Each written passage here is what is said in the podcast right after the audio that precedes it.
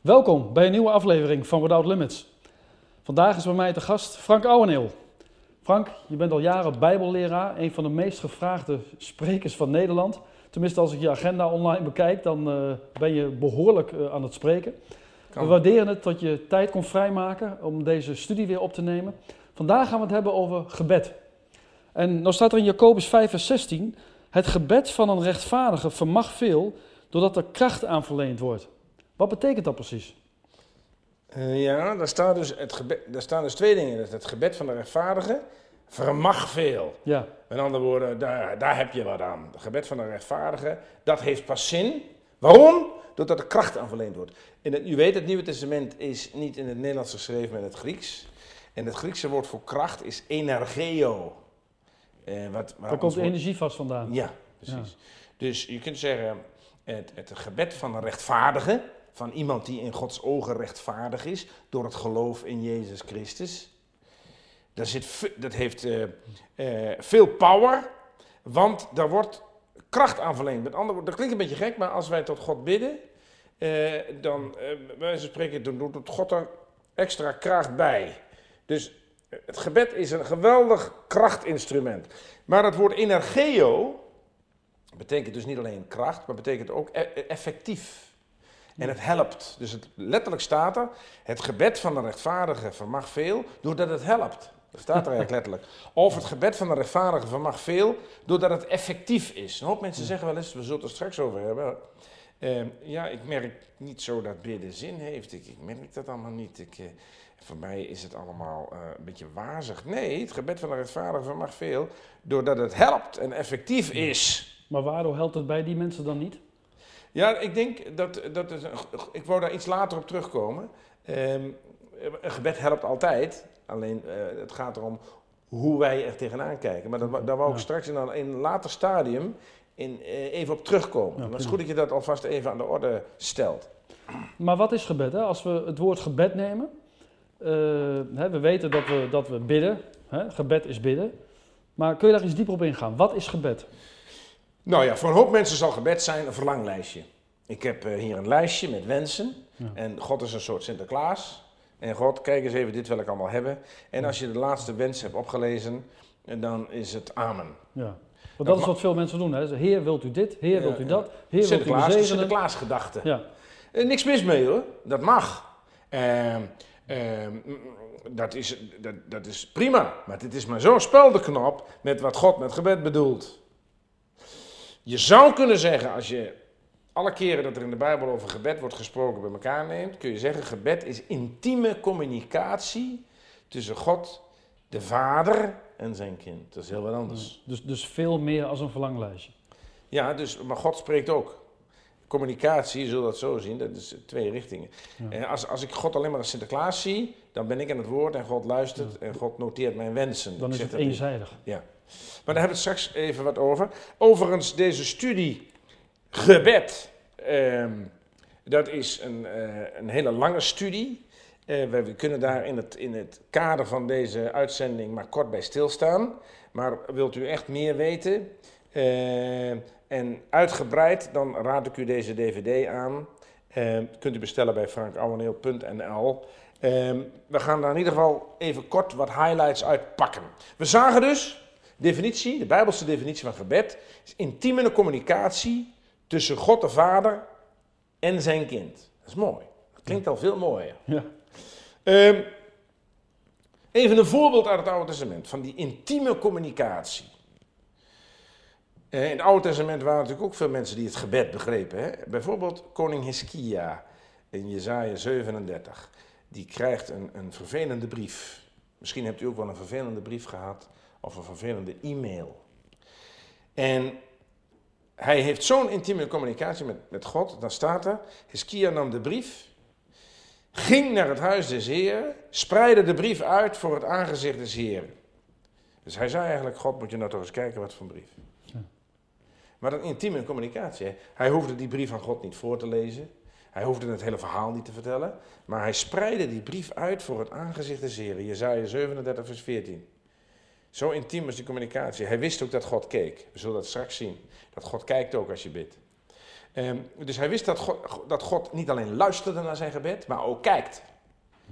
Dus als iemand er een probleem heeft, of een verdriet, of een zorg, of wat ook, toon het aan God. Je hoeft er soms niks bij te zeggen. Dat is intieme communicatie.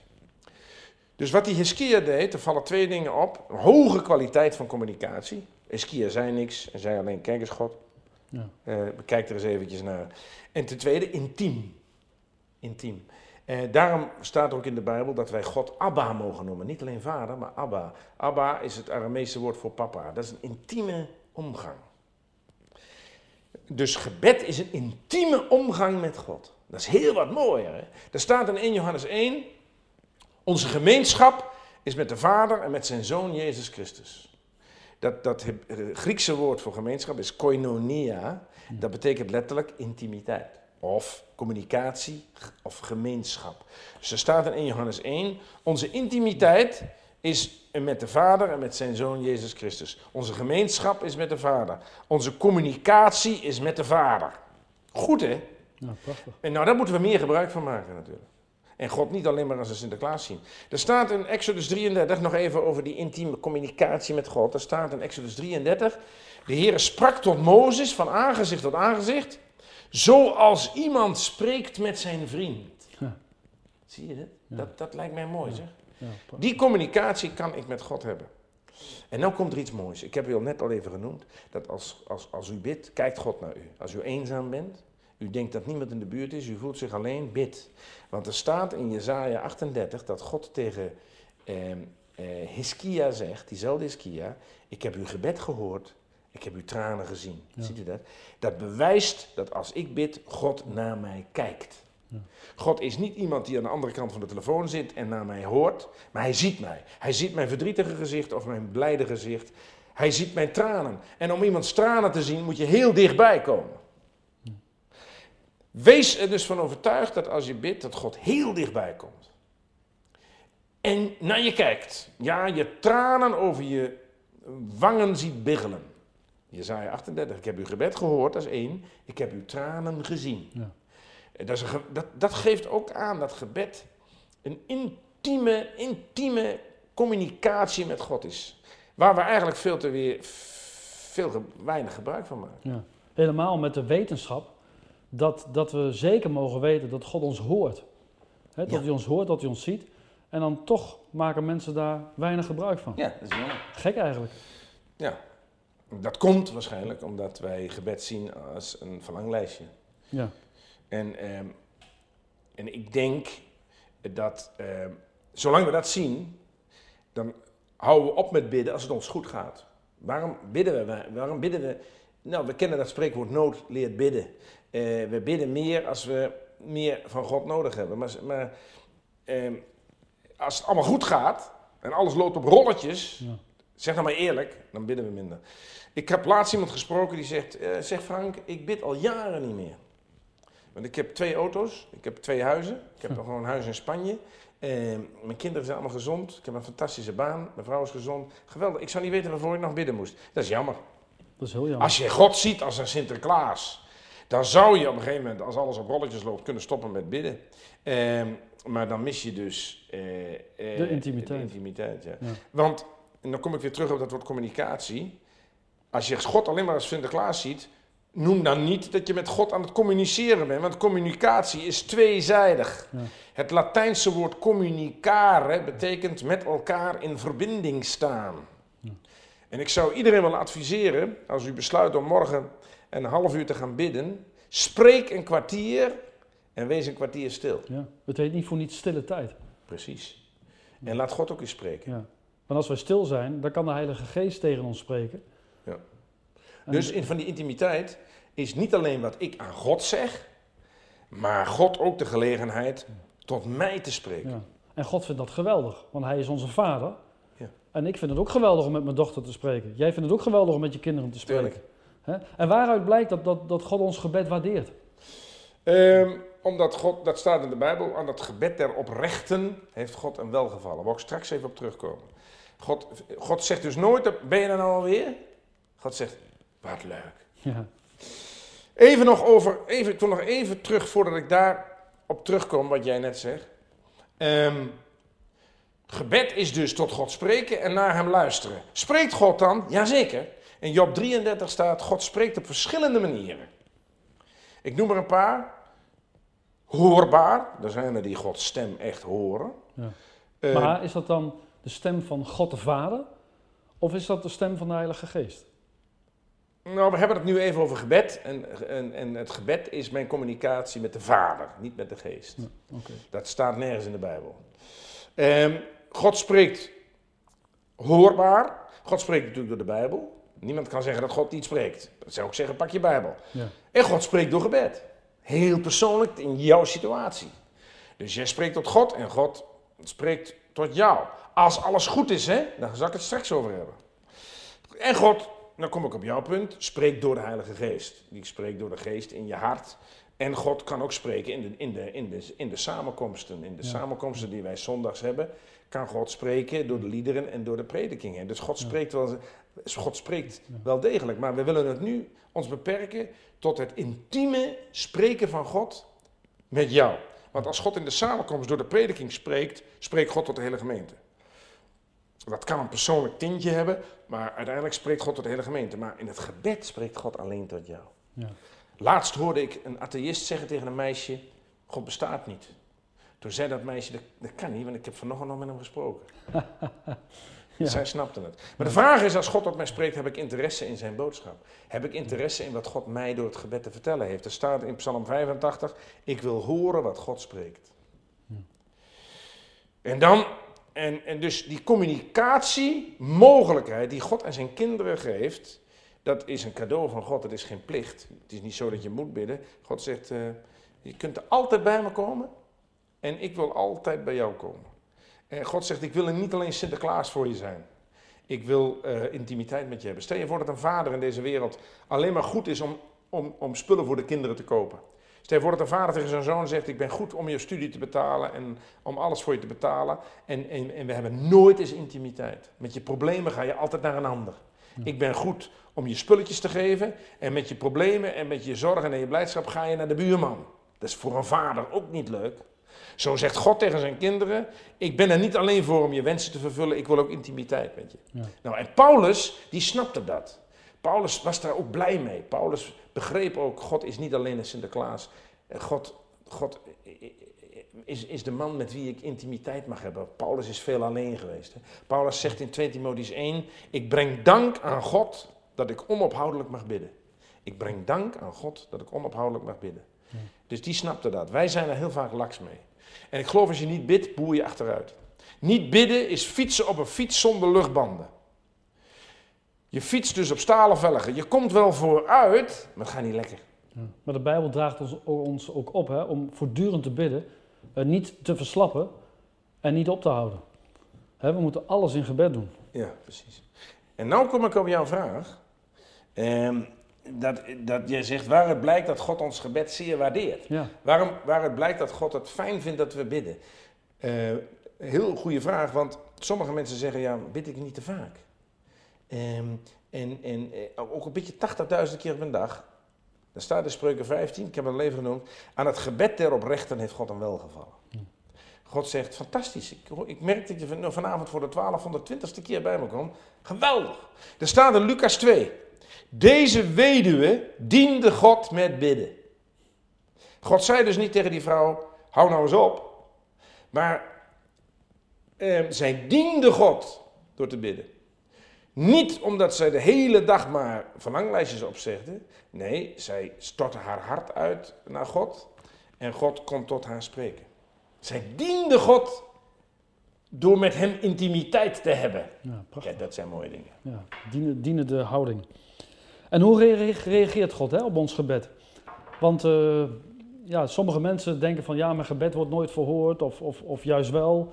Eh, maar hoe reageert God? Kun je daar iets over zeggen? Ja, dat is een goede vraag, want dat, daarmee geef jij aan eh, dat jij er ook in gelooft, en, en dat ondersteunt de Bijbel, dat God reageert. Sommige mensen zeggen, daar wil ik het straks over hebben, ik merk niks. Maar God reageert. Er staat, God reageert op twee manieren. Dus ook al bid ik honderd keer op een dag, reageert God op twee manieren. Allereerst Jezaja 58. Als gij om hulp roept, zal de Heer zeggen, hier ben ik. Kiekeboe. Met andere woorden, God zegt, Jij bidt nu voor de 1800ste keer vandaag. Hier ben ik. Ook een beetje midden in de nacht. Nou, dan moet je eens bij een mens voorkomen. Ga eens om 13, om 3 uur s'nachts iemand opbellen. Dan zal die waarschijnlijk niet zeggen, hier ben ik. Die zal zeggen, kan het morgen niet. Maar God zegt, als gij om hulp roept. En ik voeg eraan toe, wanneer het ook is, zal de Heer zeggen, hier ben ik. En een tweede, en dat is een mooie reactie. Daar staat in Psalm 25. Daar zegt God, wie is de man die de Heere vreest? Dat wil zeggen, wie is de man die rekening houdt met God? Hoe doe je dat door het gebed? Beloning, de Heere onderwijst hem aangaande de weg die hij moet kiezen. Wauw. God daagt elke van zijn kinderen uit. Waar zijn de mannen en de vrouwen die rekening houden met mij? Dat doe je alleen maar op je knieën in het gebed. Ik beloon jullie, ik ga jullie vertellen wat je moet kiezen. Sommige mensen, ook misschien kijkers, die staan voor een keuze. Moet ik links, moet ik rechts, moet ik zus, moet ik zo. En die keuze moet je aan God voorleggen, want God heeft het, de lange termijnvisie. God weet wat een bepaalde keuze over vijf jaar betekent. En God wil ons onderwijzen aangaande de weg die wij moeten kiezen. Maar dan moeten we ons eerst afhankelijk van God opstellen. Psalm 25, vers 12. God daagt ons uit. Ben jij die man of de vrouw die rekening houdt met mij op je knieën? Die mij in je leven laat spreken? Ik beloon je. Ik vertel je wat je moet gaan kiezen. Dat doet God op geweldige manier. En de Bijbel zegt ook, hè, God is een beloner voor wie hem ernstig zoeken. Precies. Juist.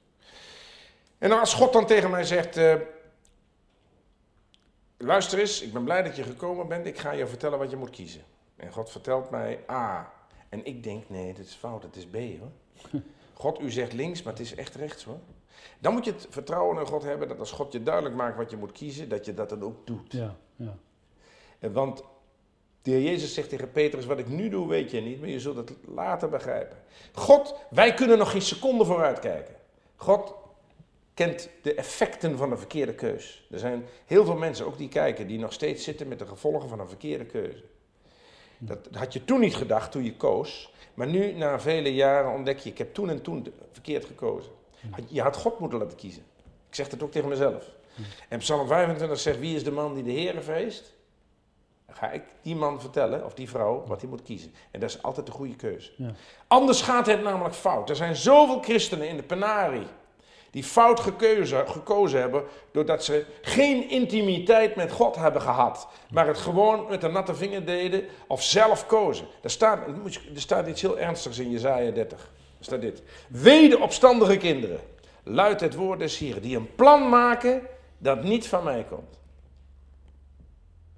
Die een verbond sluiten dat niet uit mijn geest is om zonde op zonde te stapelen, die op weg gaan zonder mij te raadplegen. Dat zijn dus drie dingen. Wedeman die een plan maakt, zegt God dat niet van mij komt. Hij kan denken dat het een goed plan is, op een dag gaat het fout. God smeekt om intimiteit. God wil zijn plannen met ons delen. Ten tweede, wedeman, de vrouw die een verbond sluit, die een contract tekent, wat niet uit mijn geest is. Ik wil je delen wat mijn keuze is. Doe niet je eigen ding Luister naar mij, anders steken je dingen waar je later spijt van hebt. En wee de man of de vrouw die op weg gaat zonder mij te raadplegen. Het lijkt een goede keus, het lijkt een mooie weg, maar, maar het, gaat fout als je alleen kiest. Maar daarom, een van, de, een van de beloningen van die intimiteit is dat God zegt, ik ga je vertellen wat je moet kiezen. Oké, maar ik kan me voorstellen hè, dat er ook mensen zitten kijken vandaag die, uh, die, die wel oprecht bidden, hè, maar die toch niet echt een stem verstaan of iets horen. En dat ze denken van ja, wat moet ik? En dat ze dan toch een eigen keuze gaan maken. Ja, dat, dat, is, dat, is, nog steeds waar ik het zo meteen over wil hebben. Oké. Want dat is namelijk, dat, ik, ik ben ervan overtuigd dat een heleboel mensen ehm, nu kijken en zeggen ja, je kan al mooi allemaal vertellen. Ja. Maar uh, ik, ik, wat u zegt, dat doe ik allemaal. En toch gebeurt er niks. Ja, ja, want dat hoor ik namelijk ook vaak als ik in het land spreek. Dus vandaar die vraag. Ja. Um, je moet het zo zien. Door het geloven in de Heer Jezus ben ik een kind van God. Dat betekent als het ware dat er tussen mijn hart en Gods hart is een pijpleiding. Een uh, non-stop hotline. Door de Heilige Geest. Um, maar, lieve broeder, die pijplijn kan verstoppen. Dan kan ik wel tot God spreken, maar bij wijze van spreken, mijn geluid komt niet bij God. En God kan, wil tot mij spreken, maar zijn geluid komt niet bij mij. Dat kan. Ja. Er staat in Jeremia 18, de Heer sprak, het volk doet kwaad, zodat het mijn stem niet hoort. Ja. Ja. Met andere woorden, als er in mijn leven, en dat is heel ernstig, een bepaalde zonde is, waarin ik in volhard, dan is dat een verstopping van de pijplijn. Als er in mijn leven eh, bepaalde verkeerde gewoontes zijn, verkeerde verslavingen, zondige gedachten, eh, zaken die eh, niet verband houden met God, zaken van deze wereld, zaken van de Satan, onbeleden zonden, verstoppende pijplijn. En dat doet een hoop mensen zeggen, de hemel is van koper. Ik bid, maar ik merk niks. Ik voel God niet. En ik heb het gevoel dat bidden niet helpt. Dan wil ik heel eenvoudig zeggen, is de pijplijn tussen uw hart en God schoon? Want als ik in een bepaalde zonde volhard, dan verstopt dat de pijplijn tussen mij en God. En komt mijn stem niet bij God en Gods stem niet bij mij. Dus als er een zonde in uw leven is, beleid die zonde en zeg tegen God uh, dat, dat, dat, u, dat u die zonde weg wil doen en God wil u daarvan reinigen. Dan wordt de pijplijn weer schoon. Maar dan kunnen er mensen zijn die zeggen. Um, dan kunnen er mensen zijn die zeggen. Ja, maar ik, misschien is er in mijn leven wel iets wat niet goed is. Misschien is er in mijn leven wel iets wat mijn intimiteit met God verstoort. Misschien is er in mijn leven wel iets wat de pijplijn verstopt. Ik, maar ik weet het niet. Bid dan wat er staat in Psalm 139. Iedereen kent het. Doorgrond mij, o God, en ken mijn hart. Toets mij en ken mijn gedachten. En dan komt hij. Zie of bij mij een heilloze weg is. En leid mij op de eeuwige weg. God, wilt u mij vertellen of er in mijn leven een heilloze weg is? Ja. Dat, dat, dat woord heilloze kan ook vertaald worden eh, door boze, schadelijke of afgodische weg. God, vertel mij of er in mijn leven een boze, schadelijke of afgodische weg is. Dus wat ze op dat moment nodig hebben is eigenlijk een openbaring. Ja. God, vertel mij, wat staat er tussen mij en u in? Wat schadelijk is, boos en met u niks te maken heeft.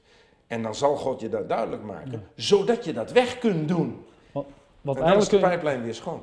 Want eigenlijk kun je dus zeggen, als ik dit even uh, zo mag zeggen, dat, dat God eigenlijk altijd het gebed verhoort. Hè, soms is het antwoord misschien ook nee, maar God verhoort het gebed altijd. Ja, maar dat is een volgende stap. Dat is een volgende stap. De vraag is nu even, bereikt mijn stem God wel? Eh, dat verhoren, dat, kon, dat kan God alleen als God je stem gehoord heeft. Ja. En bereikt, en dat is nog veel belangrijker, bereikt Gods stem mij wel? Ja. Nee, als de pijplijn verstopt is, bij wijze van spreken, dat klinkt een beetje gek, dan kun je nog maar één ding bidden. God, alstublieft, zie of er bij mij een heilloze weg is. Neem, ik wil dat die, die, die, die, die klonter in die pijplijn, die de communicatie met u verstoort, ik wil dat die weggaat. En als je weet wat voor zonde dat is in je leven, moet je die zonde beleiden. Dan wordt de pijplijn weer schoon. Als je die zonde in je leven niet weet, vraag God je die zonde te openbaren. Dan wordt de pijplijn weer schoon. En dan kan jouw stem God bereiken. En dan kan Gods stem jou bereiken. En, en, en, en, en, en, en of God dan dat, dat gebed verhoort, dat is een tweede fase. Maar we moeten ervoor zorgen dat de communicatielijn tussen mij en God schoon is. Er moet tussen mij en God niks in staan. Ook een vader met een kind, als er de intimiteit tussen een vader en een kind kan verstoord worden door, doordat er een bepaalde fout is in het leven van dat kind. Doordat dat kind voor die vader iets te beleiden heeft. Dan heeft die vader dat kind wel lief, maar er is geen intimiteit. Want er staat iets tussen dat kind en die vader in. En daar moeten wij altijd voor zorgen. Als wij dat opruimen, eh, elke dag weer onze zonde beleiden, wordt de pijplijn schoon. Eh, als wij het niet weten, vragen God erom. En dan kunnen we dat alsnog beleiden, wordt de pijplijn schoon. En dan hebben we een open pijplijn en een maximale intimiteit met God. En dat is een geweldige zegen voor jezelf, maar bovenal tot eer van God zelf. Ja, amen. Dus ik wil nog even wijzen op deze DVD, want gebed is natuurlijk een heel uitgebreid onderwerp. En ehm, in, deze, in deze box zitten twee DVD's, uh, meer dan uh, twintig hoofdstukken uh, over gebed. Ehm, ik zeg dat omdat we in deze studie van een, een, een 20, 30 minuten eh, veel te weinig over gebed kunnen bespreken. Ik raad u deze dvd aan te bestellen op frankouweneel.nl. Intimiteit met God. Dat is het mooiste wat een christen eh, met zijn vader mag beleven. Amen. Nou Frank, we hebben nog twee minuten. Wat is er mooier om met gebed af te sluiten? Amen. Wil jij met ons afsluiten? O Vader, wij danken u eh, dat wij tot u mogen komen. Wij danken u eh, dat door de Heer Jezus en door het geloof in Hem wij u Vader mogen noemen.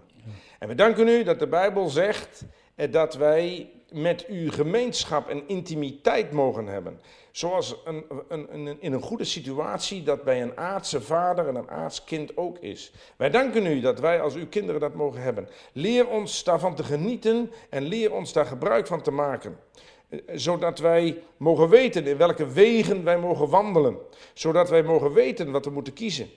En wij danken u eh, dat u als een echte vader voor ons wilt zorgen en als een echte vader uw hart met ons wilt delen. Dank wilt u geven dat we dat vaak doen, eh, zodat dat eh, kan zijn tot, tot zegen van onszelf, maar bovenal tot uw eer. Wij prijzen u voor wie u bent door de Heer Jezus Christus. Dank u wel. Wij danken u, Vader, en wij prijzen u. Amen. Amen. Amen.